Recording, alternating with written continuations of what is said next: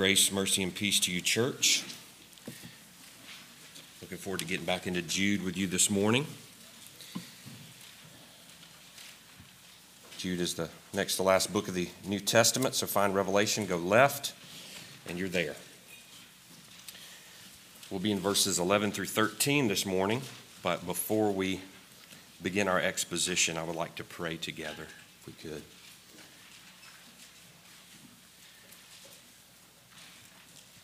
Let's pray.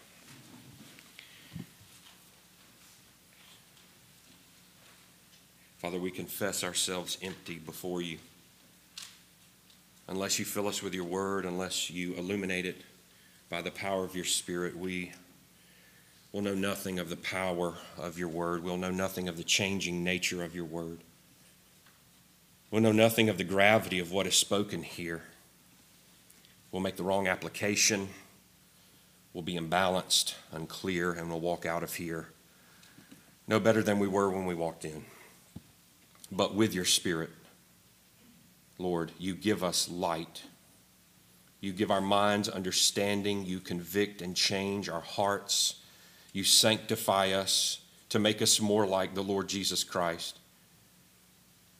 So, Lord, please send your Spirit now into the hearts of the hearers for those who are saved, draw them closer to you. For those who are lost, open their eyes for the first time. For those who may be wondering about false prophets and their usefulness or their warnings or any of the things contained here, Lord, please, for those who are wavering, be merciful to them, strengthen them, pull them away from those sources, those people, those things, and help them to, help them to hear your word clearly. And for your preacher, Lord, may I represent your word faithfully now, preach as a dying man to dying men, as if I would never preach again. I am in great need of your spirit, Lord. I am weak and in much trembling. Help me now in Christ's name. Amen. Well, we're in Jude, verses 11 through 13, particularly this morning. And Jude's central purpose for writing to the church was to urge the Christians to contend for the faith once for all delivered to the saints. And in the last two messages, we began to see these three sets of threes that Jude uh, uses to teach us, to help us understand the enemies of the church apostates, false teachers, all synonyms. There were three notorious examples, Old Testament examples of God's judgment, which prefigured the judgment of the apostates. We saw the example of Israel, of angels, the city of Sodom and Gomorrah. And in verses 8 through 10, we saw three charges or three tests of these enemies of the church. So if you want to know how to identify an apostate, here is the test they defile the flesh, they reject authority, and they blaspheme those who are Christ's people, especially his shepherds. Now, each of these three sets is interconnected and they provide infamous examples well understood by the readers at the time. So, having laid out these two sets of threes, Jude gives the church an unmistakable comparison with the sins of three notoriously wicked men three notoriously wicked men Cain, Balaam, and Korah. And you can see that in verse 11. So again, he's helping us here to identify real enemies.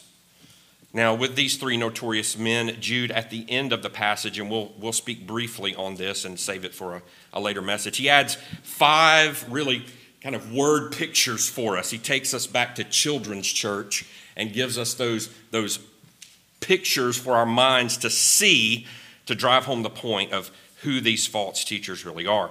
So we'll handle our text in three points. First, if you have your outline, you'll see one pithy pronouncement in verse 11 Woe to them. Second, you will see three notorious comparisons, as we mentioned before Cain, Balaam, and Korah.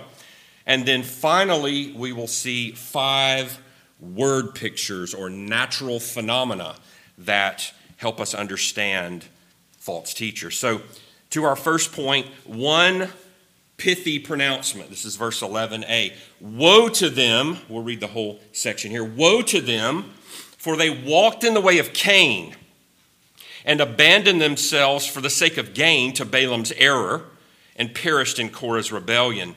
These are hidden reefs at your love feasts as they feast with you without fear. Shepherds feeding themselves, waterless clouds swept along by the winds. Fruitless trees in late autumn, twice dead, uprooted. Wild waves of the sea casting up the foam of their own shame. Wandering stars for whom the gloom of utter darkness has been reserved forever. So notice the first point here one pithy pronouncement. Jude does not mince words with these men, these apostates. Following up on what he said before is this pronouncement of woe. It's an oracle, it's an oracle of woe. You can see that in verse 11. And this is a prophetic judgment about these men. Their end is nothing but woe. These men are what they are, and because of it, their end is nothing but destruction. Now, woe is a very instructive way of communicating divine anger and displeasure. And Brandon did a, a fabulous job last time in explaining this word, so I'm just going to highlight some things here. It's a form of an oracle from God. Now, an oracle is divine speech, and oracles were given to men to answer essential questions or reveal future events. So, for you language nerds out there, woe is an onomatopoeia. Say that three times fast. Who remembers what an onomatopoeia is? I'm going to tell you. We have a few language nerds here. Okay. An onomatopoeia is a word that resembles or imitates the sound that it describes. The entire legacy of Adam West and Batman is built upon a string of relentless onomatopoeias zip, bang, buzz, thwack. Woe is the expression of a sharp outburst of feeling, sometimes of anger, sometimes of grief, sometimes of alarm but it's always spoken with judgment in view. The prophets of old were full of oracles of woe against the sins of the people. Now, most interesting here to me is most of the New Testament pronouncements of woe are found in the Gospels, and they're spoken by the Lord Jesus Christ. Over 75% of all mentions in the New Testament find their place in the lips, on the lips of the Lord Jesus Christ. Oracles of woe. Outside of this, and more familiar instances are woes found in the book of Revelation, where nothing short of cataclysmic judgment is rolled out upon the inhabitants of earth. So, Jude here, in using this word, he minces no words with these men. In fact, woe isn't even a word. It's more of a deep groaning beyond words. Ouai is the Greek? It's, a, it's an expression from the belly. You can't even formulate the pain felt by this word. In this word woe, I think we need to note three important ideas. In woe, there is an expression of anger and sorrow. False teachers are perverting the truth and by it the people of God are stained and souls are put in jeopardy. So crafty are these men that undiscerning and vulnerable Christians see them not in the, in the proper light that they should see them. They're not able to call a spade a spade. Jude tells us later in verse 22, if you look there really quickly, he says, Have mercy on those who doubt. Have mercy. That word doubt there means to waver, to waver. It describes someone who's undecided or undiscerning in a dispute. Some looking on a man like Andy Stanley or Steven Furtick or T.D. Jakes or Joel Osteen, there I go name dropping again, genuinely cannot see the glaring and damnable things they believe. Some waver. And Jude tells us to have mercy on those who doubt.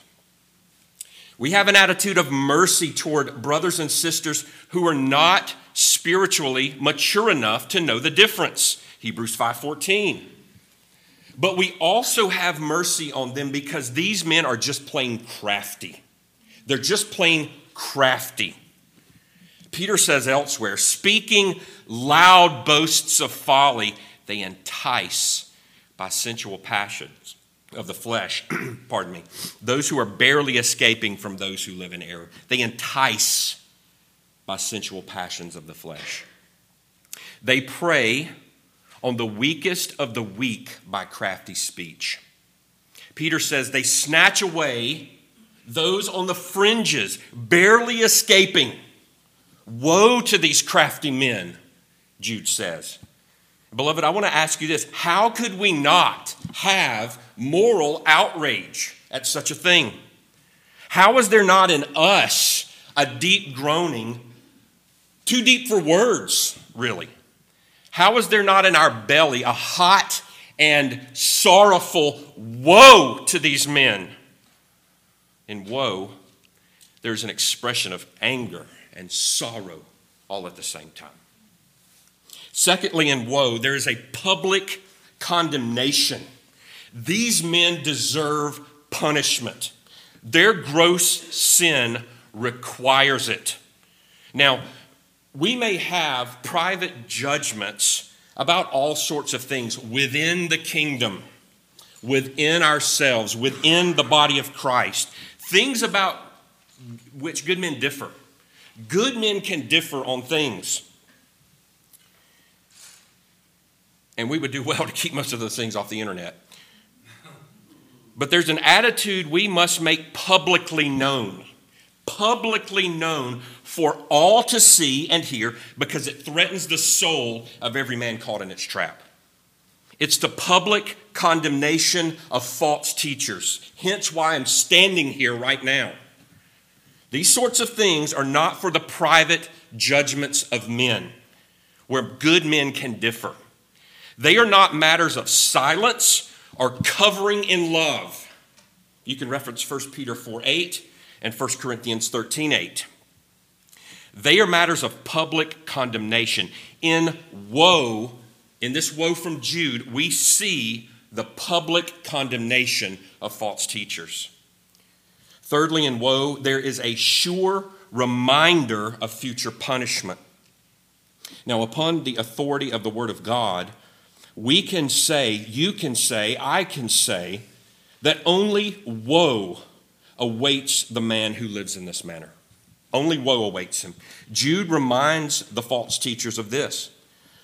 False teachers have a sure end, and that end is too great for words. It's an event so great it's incommunicable.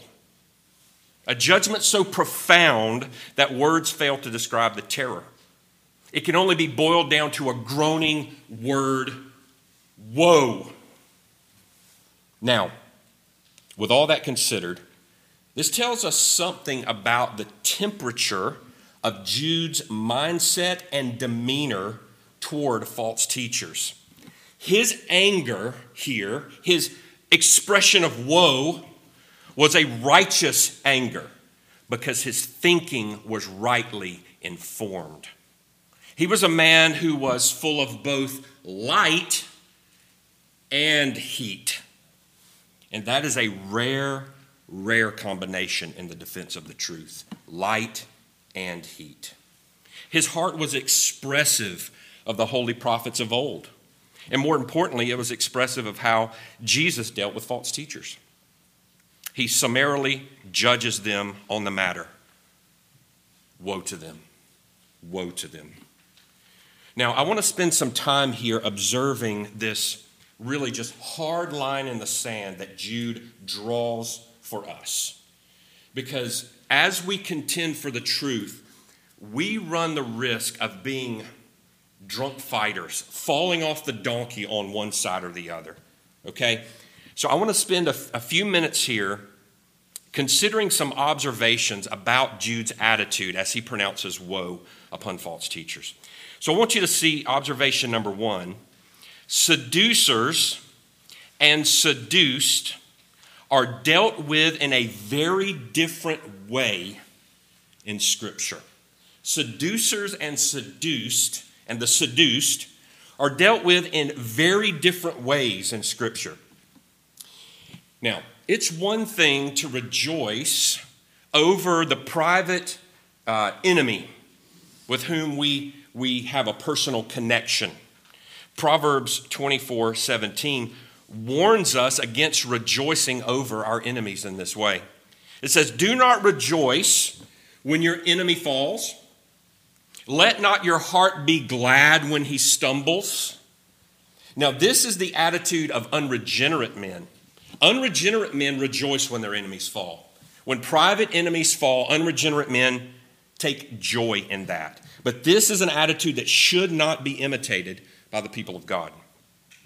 Now, as we've briefly mentioned, and we'll see more fully later, Jude says private enemies are to receive mercy because they waver.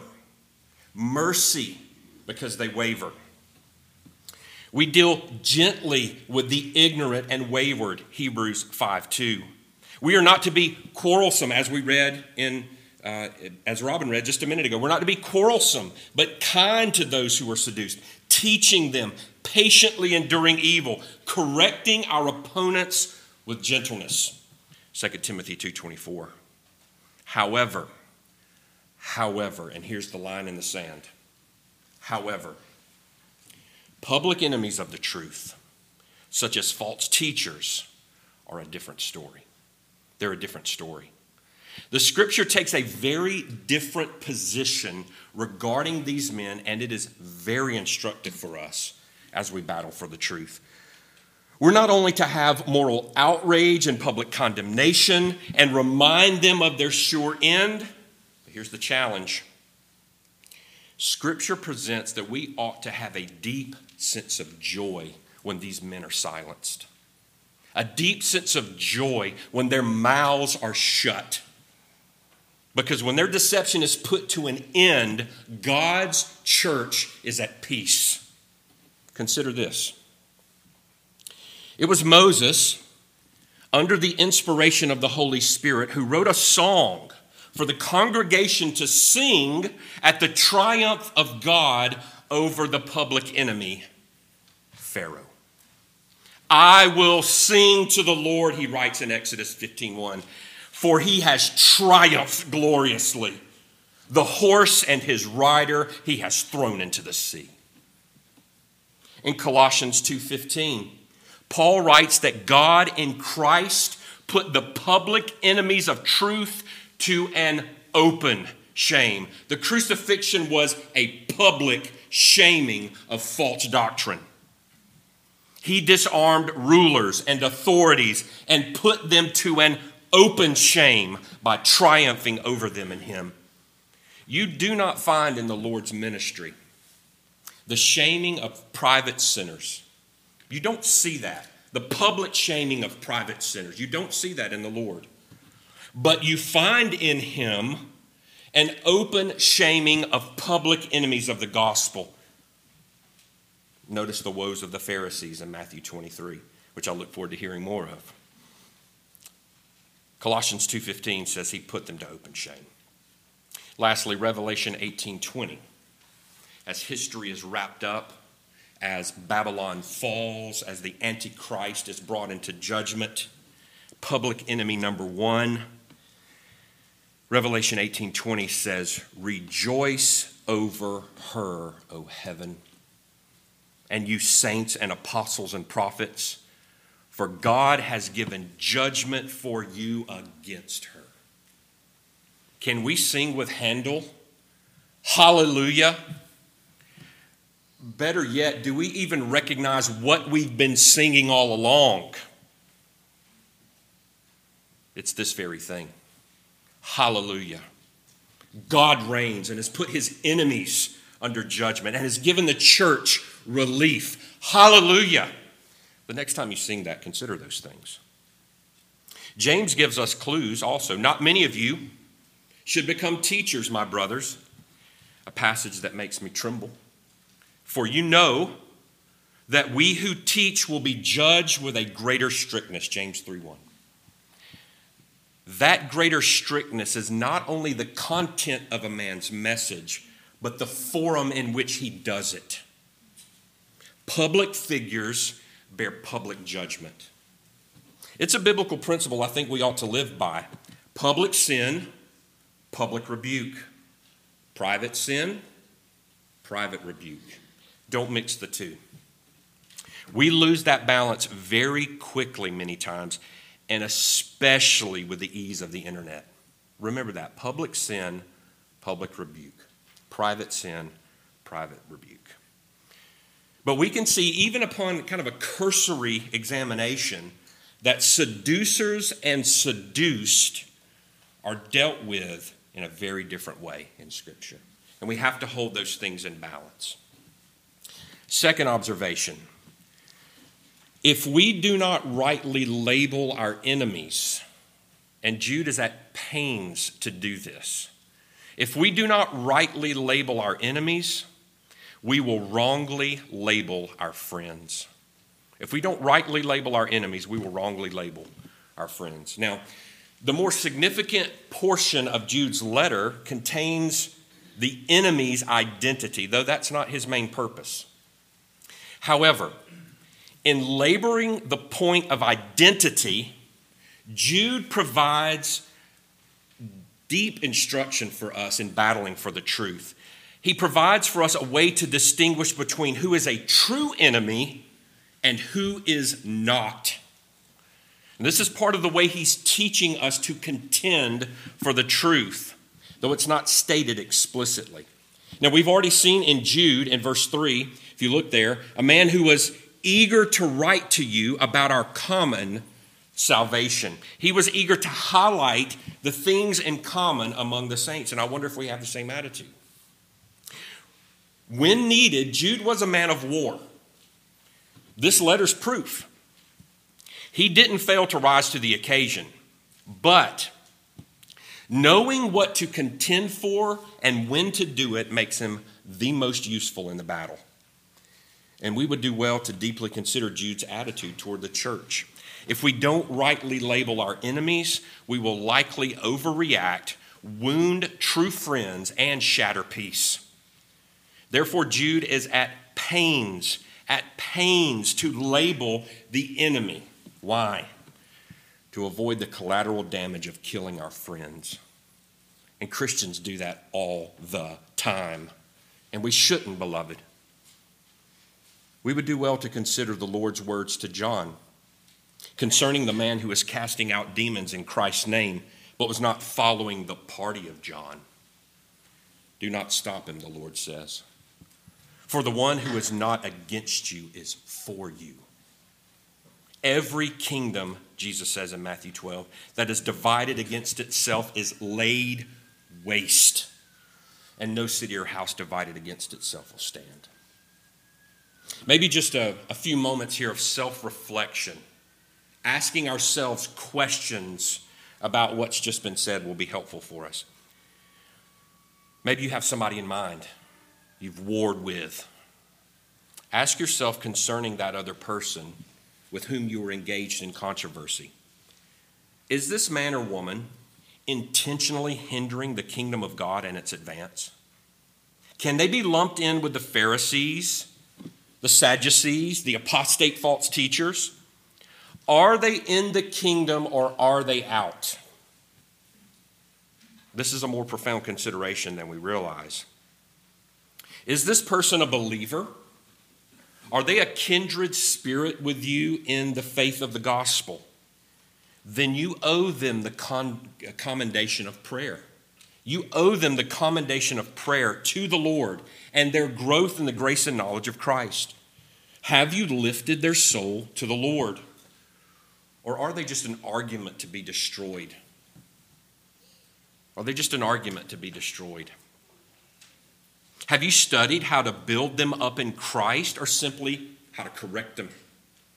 Let's suppose for a moment in your argument They're wrong, blatantly wrong. If they are wrong, do you deal with them the way the Lord has dealt with you? You've been wrong. You've had many things in your mind that are error and sin. Have you forgotten how the Lord has dealt with you in your slowness to believe? The Lord bears with you likewise. Do you anticipate when you see them in heaven, there will be a weight of glory upon that man or woman that will dissolve all disagreement and bitterness, and with whom you will be overjoyed at the sight of Christ? The words of John Newton are fitting here. Quote, Whatever it be that makes us trust in ourselves that we are comparatively wise or good, to treat those with contempt with whom we do not uh, ascribe our doctrines or follow our party is a proof and fruit of a self righteous spirit. Self righteousness can feed upon doctrines as well as upon works. And if a man has the heart of a Pharisee while his head is stored with orthodox notions of the unworthiness of the creature and the riches of free grace, do you see what Newton is saying here? You can have all the right doctrine in your head and have the heart of a Pharisee. You can make doctrine a self righteous matter. Is he or she an unbeliever? Is your opponent an unbeliever? Poorly deceived by false teachers described in Jude's letter. How are you not deeply humbled to love and patience as you consider this? It is grace alone that has made you differ from that man. It's grace alone that has made you differ. If God did not choose you, you might be where that man is, and he might be where you are. You were once blind, and by grace, God made you free. This man has no power to change himself. He cannot open his own eyes. He cannot change his own heart. How can he be an object of your frustration and scorn? You once hated God. You were once his enemy. How can you hate a man with whom you were a kindred spirit just a short time ago? We boast an amazing grace, beloved. But is it really? Is it really where the rubber meets the road in our relationships with one another and even with the ungodly. I don't want us to miss the point. If we do not rightly label our enemies, we will wrongly label our friends. We will wrongly label our friends. Third observation, and I told you I wanted to spend some time here because we're tying a lot of things together in Jude's letter.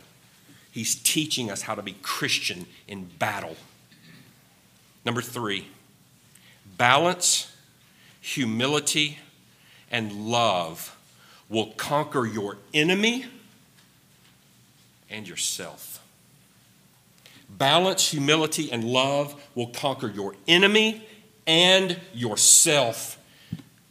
Maybe in controversy, it's not ultimately whether you conquer the other person, but whether you conquer yourself.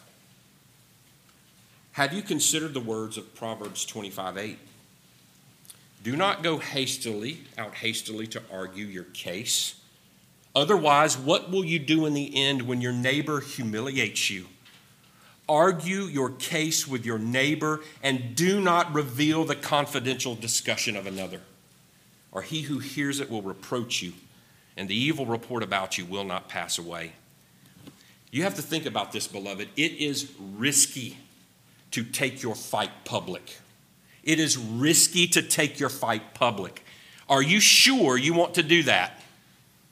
Some of us do it thoughtlessly. Hop on Twitter, blast them. Agree with XYZ guy, blast them. If you're wrong, you are only going to humiliate yourself. And everyone will know you cannot keep a secret, and it will not be forgotten. You may clear up the matter, but you're going to ruin a friendship. You're going to ruin a friendship. Newton, again, is very, very helpful here. And I take a lot of what I'm saying here from John Newton. If you would please get on Google and type in on controversy by John Newton and read that. Please keep that by your bedside. Read over it time and time again. It's been such a salve to a man who can be argumentative. Okay? Newton comments on what happens to imbalanced people in theological controversy. Quote Either we grow in a sense of our own importance or imbibe an angry, contentious spirit, or we insensibly withdraw our attention from those things which are the food and immediate support of the life and faith, things that Jude would say, things that are common among us, the common salvation, and we end up spending all our time and strength upon matters which are at most of secondary value. At most of secondary value. Now, pause here. Pause. This is again self reflection. Think about this. Are you more important in your own eyes than you really are? I have to be heard. My theology is correct, and I must let the internet know and especially my opponent. Has your knowledge of the truth you so hotly want to defend, has it made you grow more bitter and contentious? You know, that's not the nature of truth, right? No matter what you learn about God, no matter what your opponent may believe, whatever you're learning, if it is not making your heart softer and more holy and more resolved, not bitter and contentious, you're not learning the truth the right way. Has it made you more like Christ? That's what I want to ask. Has it made you more like Christ? Have you forsaken the things that we have in common? Do you, um, do you not see the 99% agreement that we all have? And do you begin to pick apart those secondary matters? I've got to disagree. This is log and speck theology, which Jesus condemns in Matthew 7. This is log and speck theology. Newton goes on to say this shows in the battle if the service of defending the faith is honorable, it is dangerous. You want to be a defender of the truth, but you have to understand it is dangerous to do so.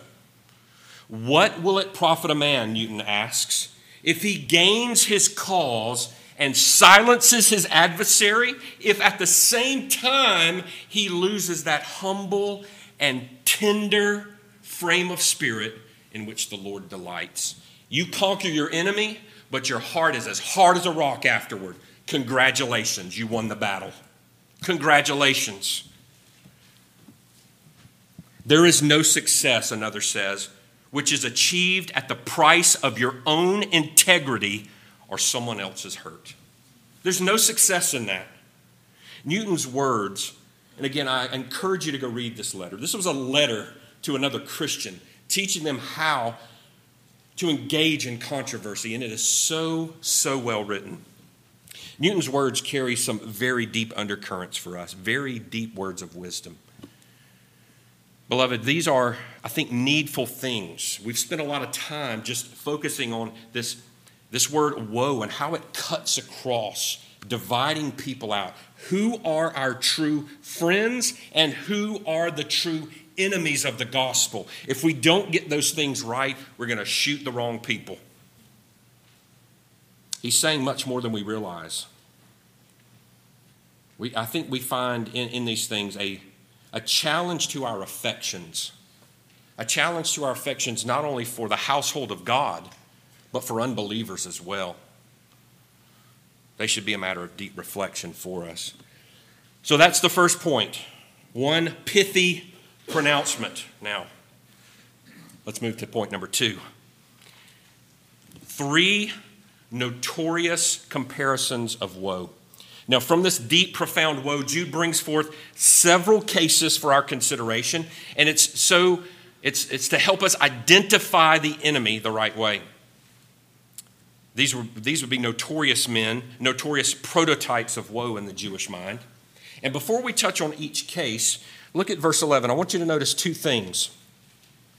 First, notice the downward spiral Jude presents for our consideration. He says in verse 11, they walked, then they abandoned, and they perished. There's a downward spiral to the nature of this text. It speaks, walk, walking speaks of a, a man's general course of life. To abandon speaks of his heart being just hell bent on particular paths of destruction. And to perish is a settled and final judgment and speaks of destruction.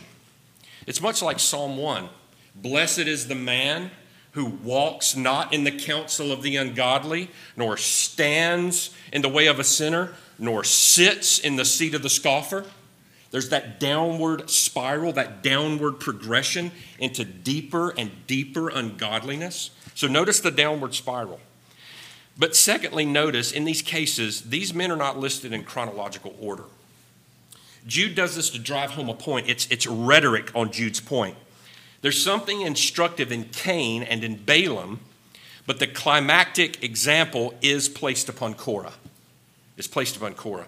What draws these men together as an example is the shared nature of their sin, the way they influenced others, and the judgment they suffered. Those are three major things that are tied together.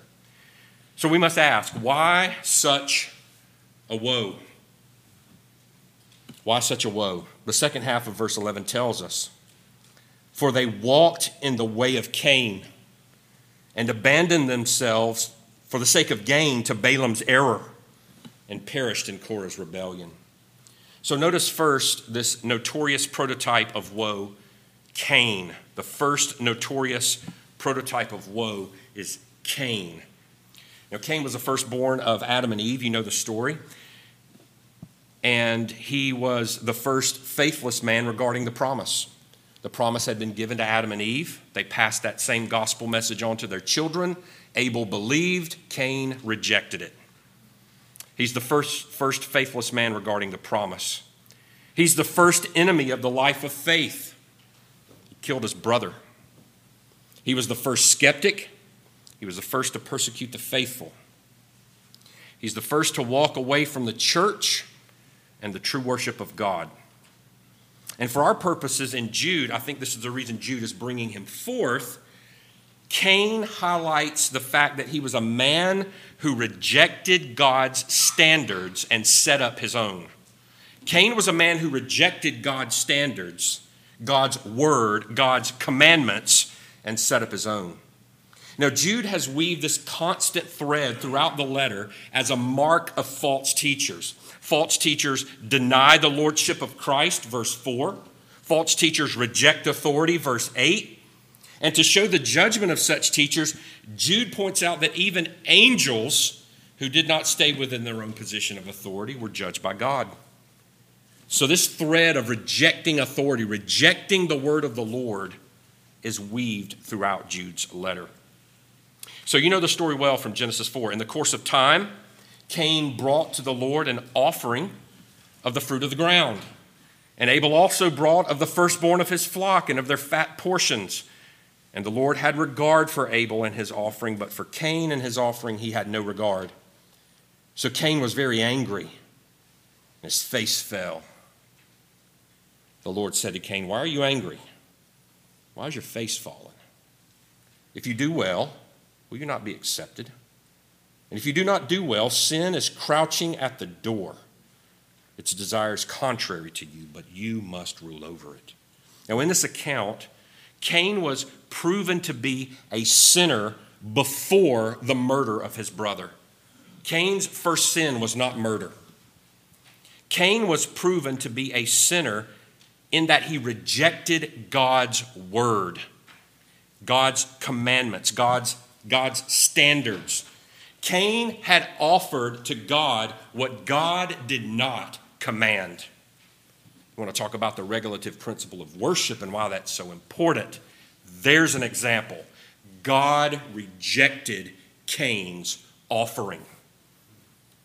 What Cain offered was in total rejection of what God had commanded.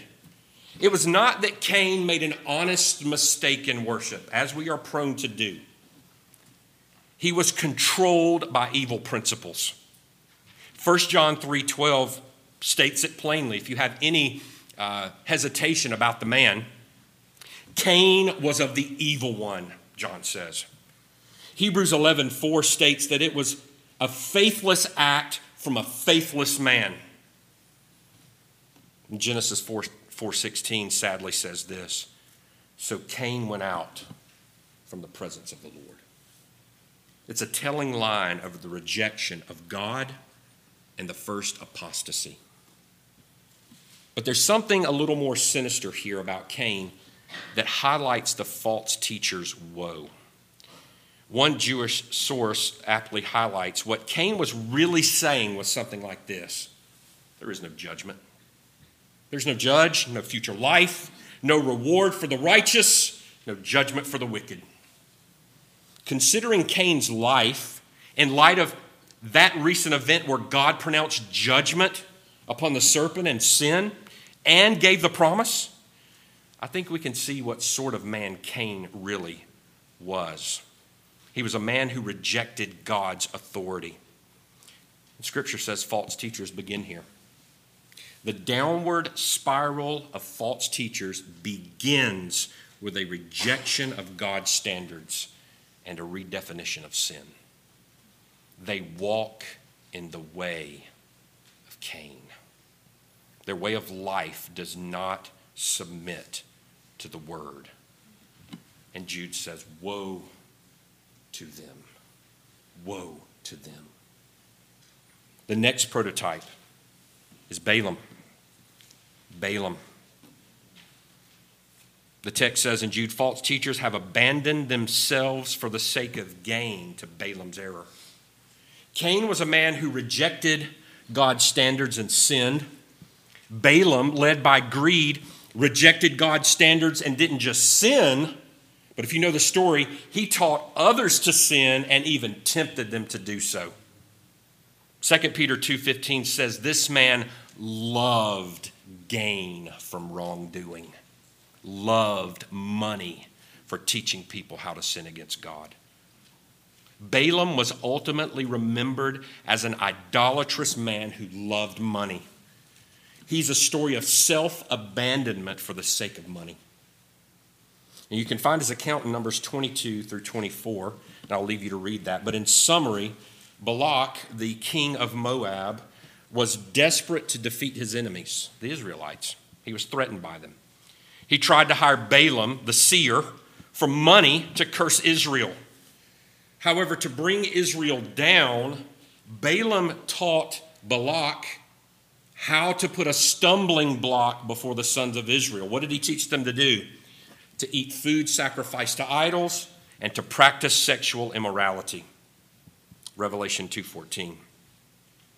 He showed Balak how to seduce the people of God with Midianite women and idol worship.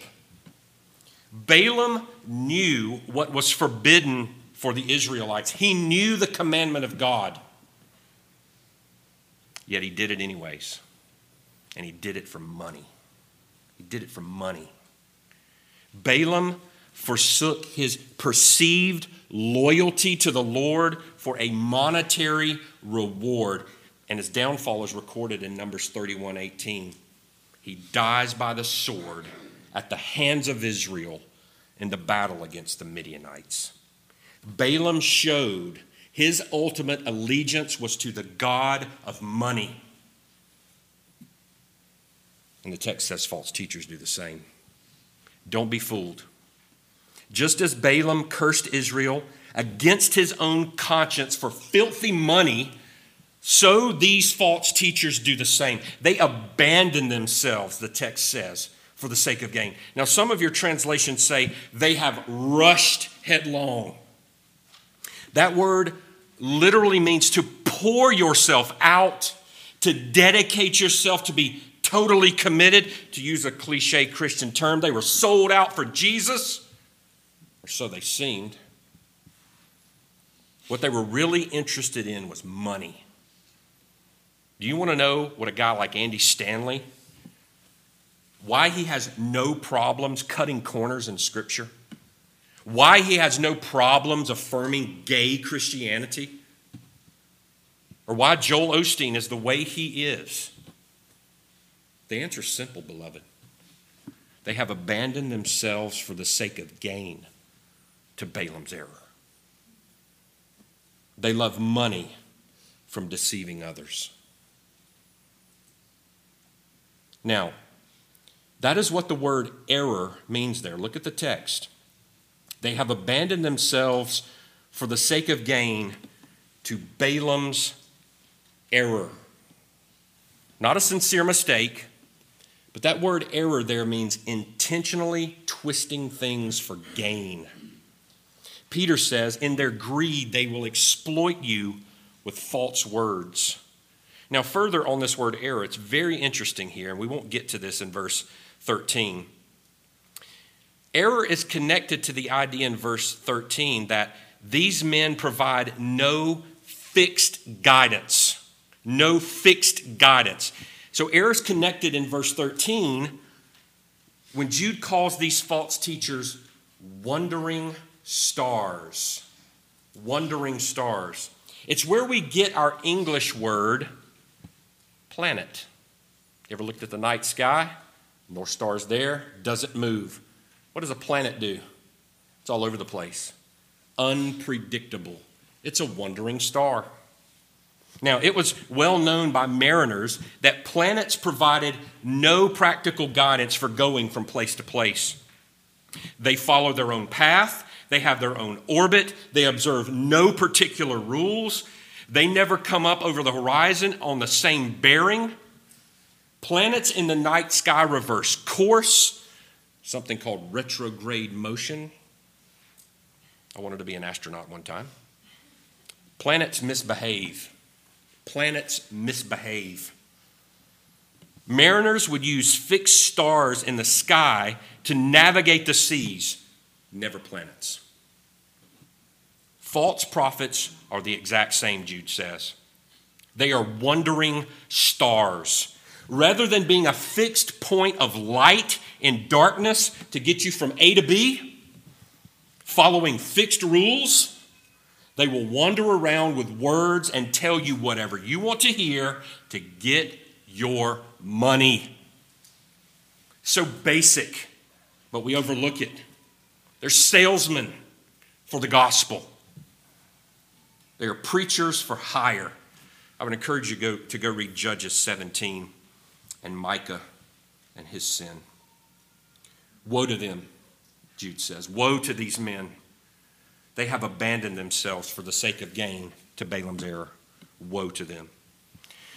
Very quickly, an observation money can make a man do nearly anything. Money can make a man near, do nearly anything. Do not love it, beloved.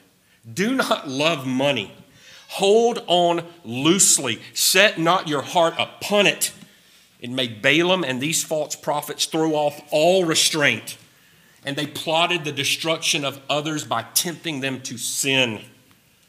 The love of money is a root of all kinds of evils. It is through this craving that some have wandered away from the faith. Same word, wandered, and pierced themselves with many pangs. Don't think the church is immune.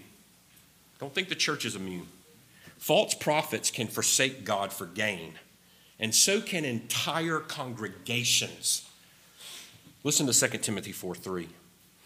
A time is coming, Paul says, when people will not endure sound teaching, but having itching ears, they will accumulate for themselves teachers to suit their own passions and will turn away from listening to the truth and wander off into myths.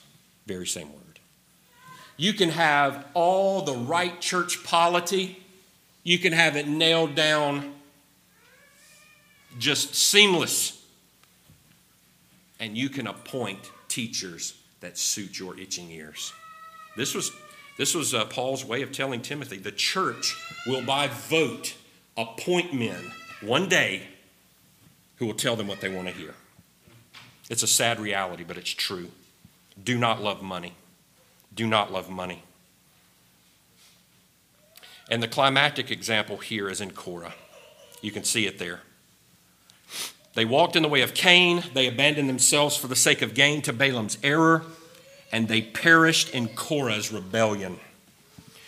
Cain sinned, Balaam sinned and enticed others to sin, but Korah plotted an outright rebellion, a revolt against God's man. According to Jewish tradition, Korah was the classic example of the antinomian heretic, a man who rejected the law, anti nomos, against the law.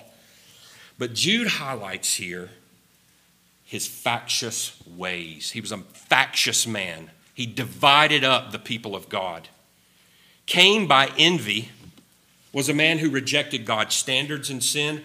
Balaam, led by greed, rejected God's standards and led others to sin.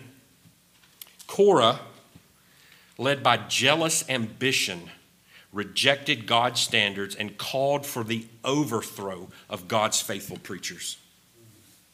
In a word, Korah and his kind are disturbers of the peace and order of the church. Period. Full stop. Although we don't type on typewriters anymore.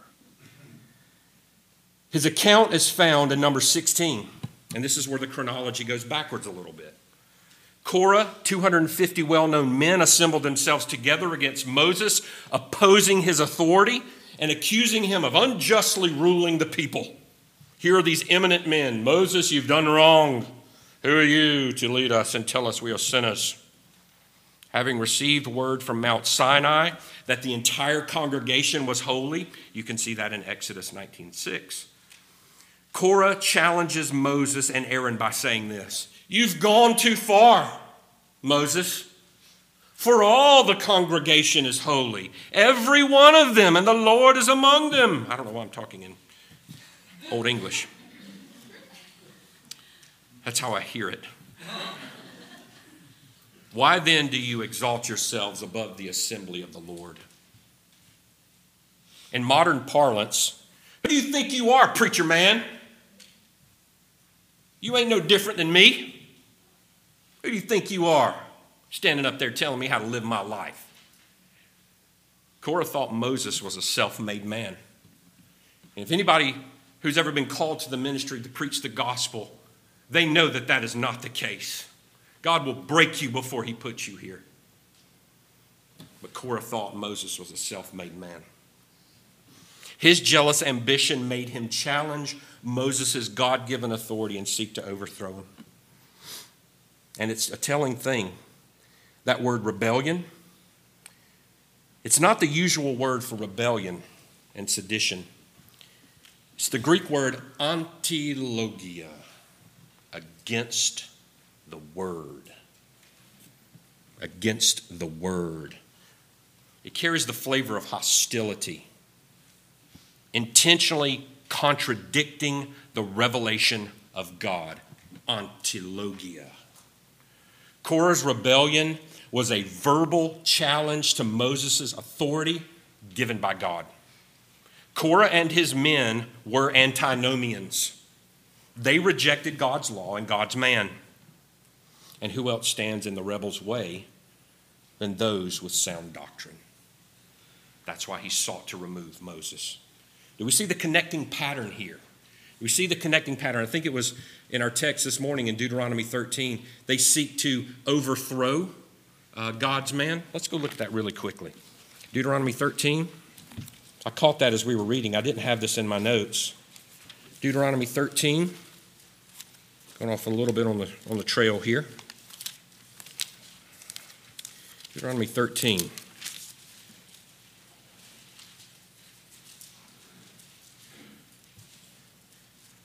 If your brother or your son, if, the, if your brother, the son of your mother, or your son or your daughter, or the wife of you embrace, or your friend, or who is, uh, who is as your own soul entices you secretly, saying, Let us go and serve other gods, which neither you nor your fathers have known. Verse 7 Some of the gods of the peoples who are around you, whether near you or far off, from the one end of the earth to the other, you shall not yield to him. Moses didn't yield to Korah. You shall not listen to him, nor shall your eye pity him, nor shall you spare him and related to an earlier point, nor shall you conceal him. Public matter, public rebuke.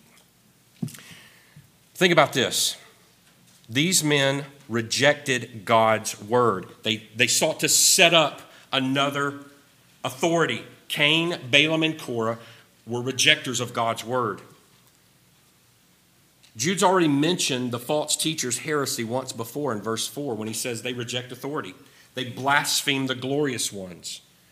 In every way, I think we need to see these men were antinomians. They rejected God's law just like Korah. They hate authority. And being full of jealous ambition, they reject the authority of the word. Jude says these sorts of men have already perished. Cain was exiled, and Balaam died in battle, but Korah's fate was public and dramatic, and that's why it is the exemplar for us. Make no mistake about it, beloved. Jude is saying something very, very plain to us. Just as the ground opened up and swallowed Korah and his men alive, so too is the fate of every false teacher. These men are hell-bound with no alternative. And we must echo the words of Jude Woe to them. Now, I'm going to close here with an observation, and we'll read verses 12 and 13. I want you to see here from this example of Korah that selfish ambition rejects authority and breeds factions. Selfish ambition re- rejects authority and breeds factions. Calvin states it this way There was never any more deadly or abominable plague in the church of God than ambition. John records in his third letter this very thing. There was one who loved preeminence in the congregation and who did not acknowledge apostolic authority. And he is forever registered in Scripture as a troublemaker of the church. Selfish ambition rejects authority and breeds factions. We must heed the warnings of Scripture. If anyone destroys God's temple, that is the church, God will destroy him. For God's temple is holy, and you are that temple. 1 Corinthians 3:17. Selfish ambition will set a person against their pastor. It will divide the church, and it will ultimately show a person to be a rejecter of God's word. An example of Christ is ours. Do nothing, Paul says, from selfish ambition or conceit, but in humility count others more significant than yourselves. It's only the man who has quit crucifying himself daily that puts selfish ambition before him. We must crucify ourselves every day to avoid the things that smack of Korah's way. We must crucify ourselves. Well, finally, we'll wrap it up here and we'll pick up this theme the next time we're together. Jude brings forth five word pictures for us. And again, we're going to simply read these and we'll comment on them later. But Jude brings us these five word pictures or analogies or things from nature so that we don't miss the point. He takes us back, as I said earlier, to children's church, to color by numbers. To boil it down, these men promise much. False teachers promise a lot, but have absolutely nothing to offer. These are hidden reefs at your love feasts. As they feast with you without fear, shepherds feeding themselves, waterless clouds swept along by the winds, fruitless trees in late autumn, twice dead, uprooted wild waves of the sea casting up the foam of their own shame, wandering stars for whom the gloom of utter darkness has been reserved forever. Jude ends with the blackness of judgment. And this is where we will pick up in our next time together. Let's pray.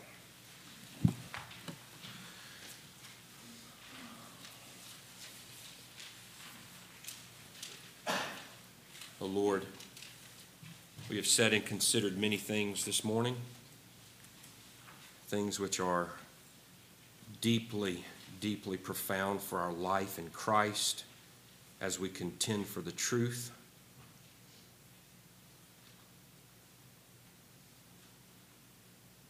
Would you help us, Lord, to remember these things, to consider who our true enemies are, that we may know how to fight with and beside our true friends. Forgive us where we don't. Forgive us where we see in ourselves echoes of these men. Purge us from these things. Cleanse our hearts and our minds. Help us to love you, to love your church. It's the only thing that will last on this earth. Lord, I pray for my brothers and sisters here that these things would be for your glory and for our good. In Christ's name, amen.